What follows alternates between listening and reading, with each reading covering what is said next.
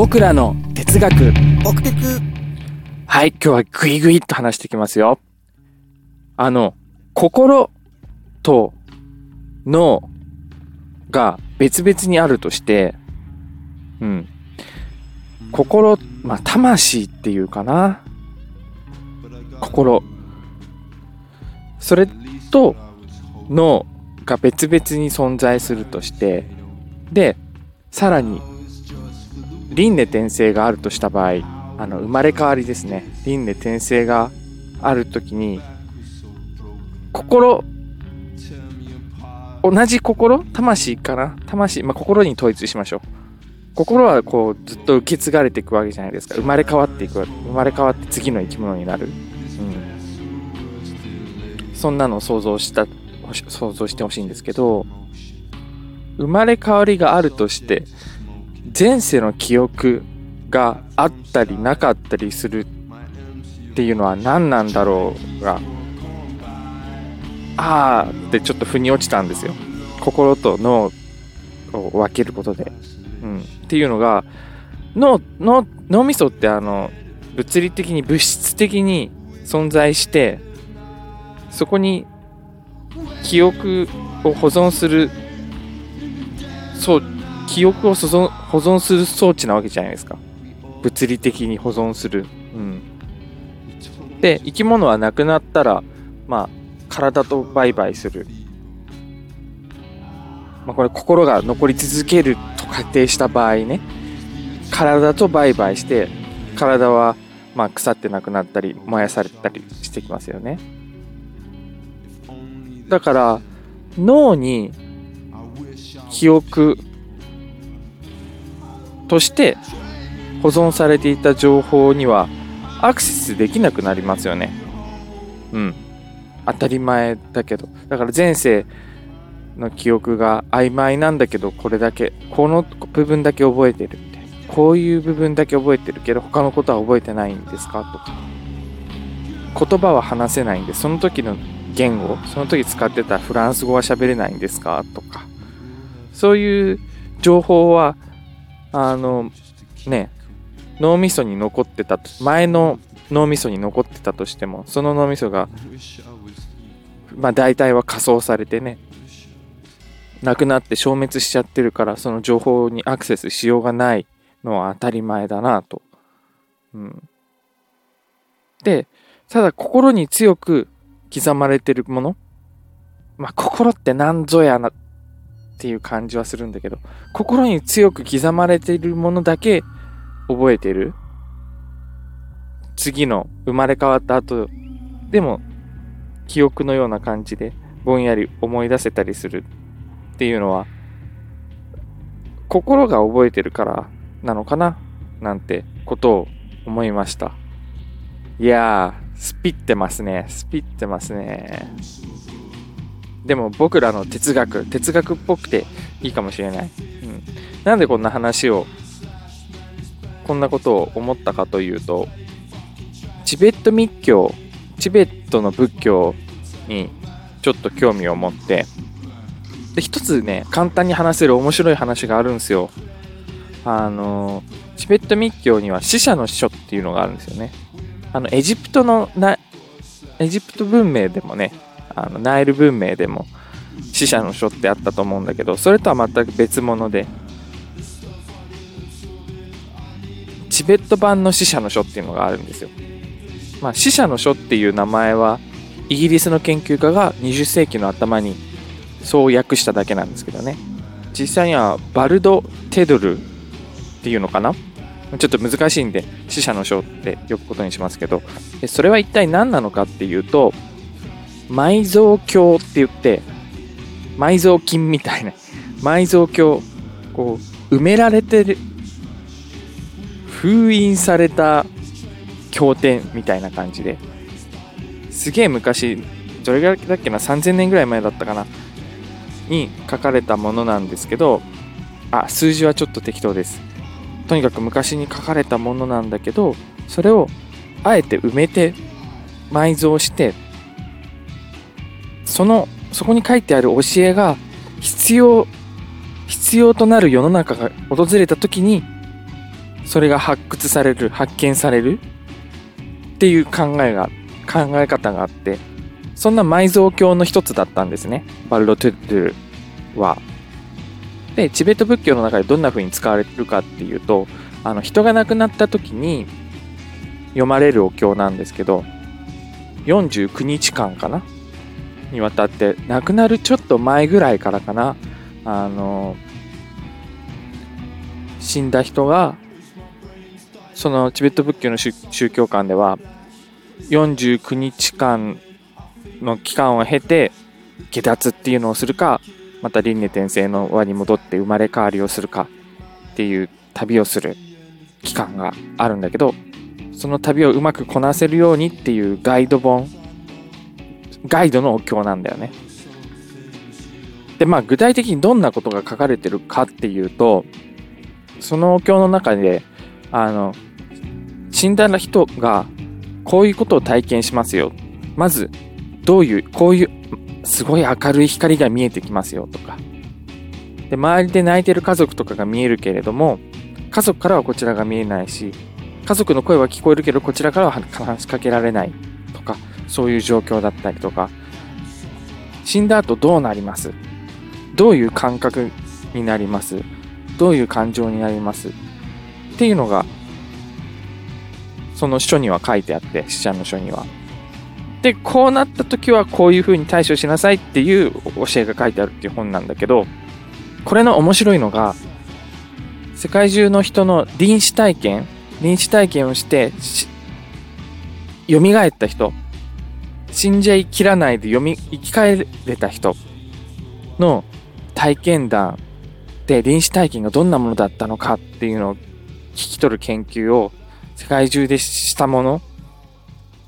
と一致することが書いてあったんだよね。書いてあったらしいんですよ。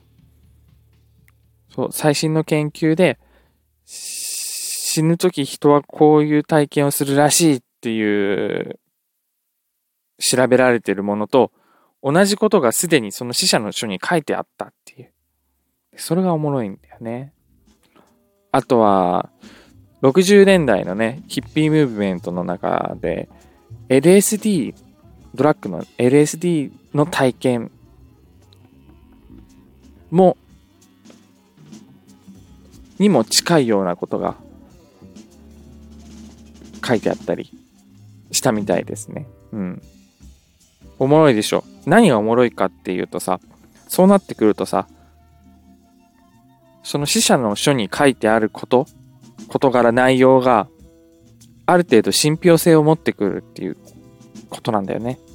僕はなんかこうスピリチュアルなものは本当全然信じられないタイプなんだけど、臨死体験を綴った書っていう風に捉えるならば、あーとてもね理解しやすいものになるというか、身近なものになるなっていう、うん、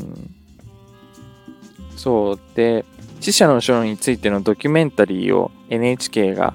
エヌエイチケー スペシャルかなとかで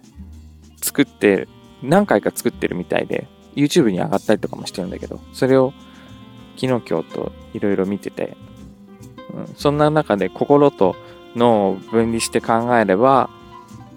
生まれ変わりの記憶があったりなかったりすることを説明できるなって思って今日はお話ししました。もともとね、チベット密教に興味を持ったのはもっと違う観点から興味を持ったんだけど、今昨日今日と僕の中でホットで調べてたのが死者の書だったっていうね感じですね。で、臨死体験っていうと、最近友達から面白いドラッグを教えてもらって、ディーエムティー っていうドラッグがあるらしいんですよ。ドラッグというか物質、うん、それ自然界に発生する幻覚剤なんだけど、あのキノコとかヒキガエルとか、それが エルエスディー のにひゃくばいとかすごいぶっ飛ぶらしくて、まあ、エルエスディー もわからないけどね、うん、でそれをやるとせんねんとかにせんねんみたいな時の流れを感じるらしいんだよね、体感として。実際決まる、実際の時間で決まっている時間はじゅうごふんかんぐらいらしいんだけど、そのじゅうごふんかんの間にものすごい長い時間を感じる。で、そのそのにせんねんとかって感じてる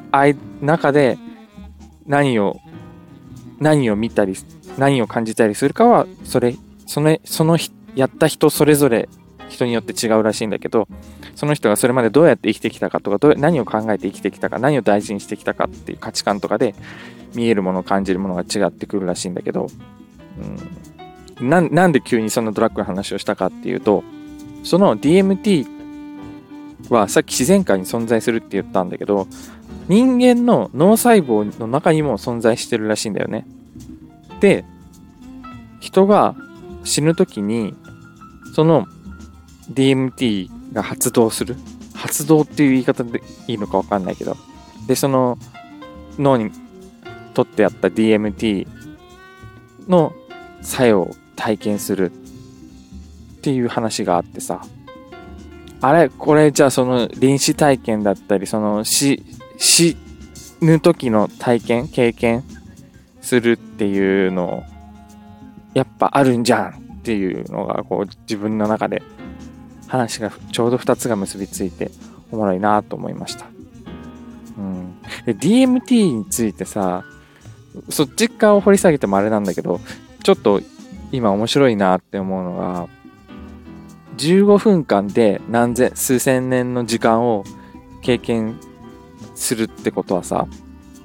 あの刑罰として使えるなって思ったんですよね。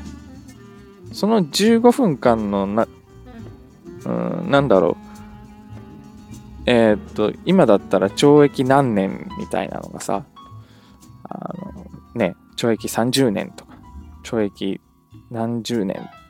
海外だと懲役何百年とかもあったりするのかな。でもそんな実際た例えば懲役にひゃくねんと懲役ごひゃくねんっていう刑を分けることができないじゃん、現実的には。いやにひゃくねんよりにばい悪いことしたやつだから、こいつには懲役にひゃくねんの罰じゃ足りない、懲役ごひゃくねんの罰なんだ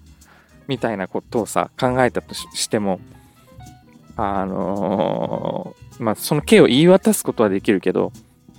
そのごひゃくねんぶんの苦しみを与えることはできない。苦しみっていいのか分かんないけど言葉として、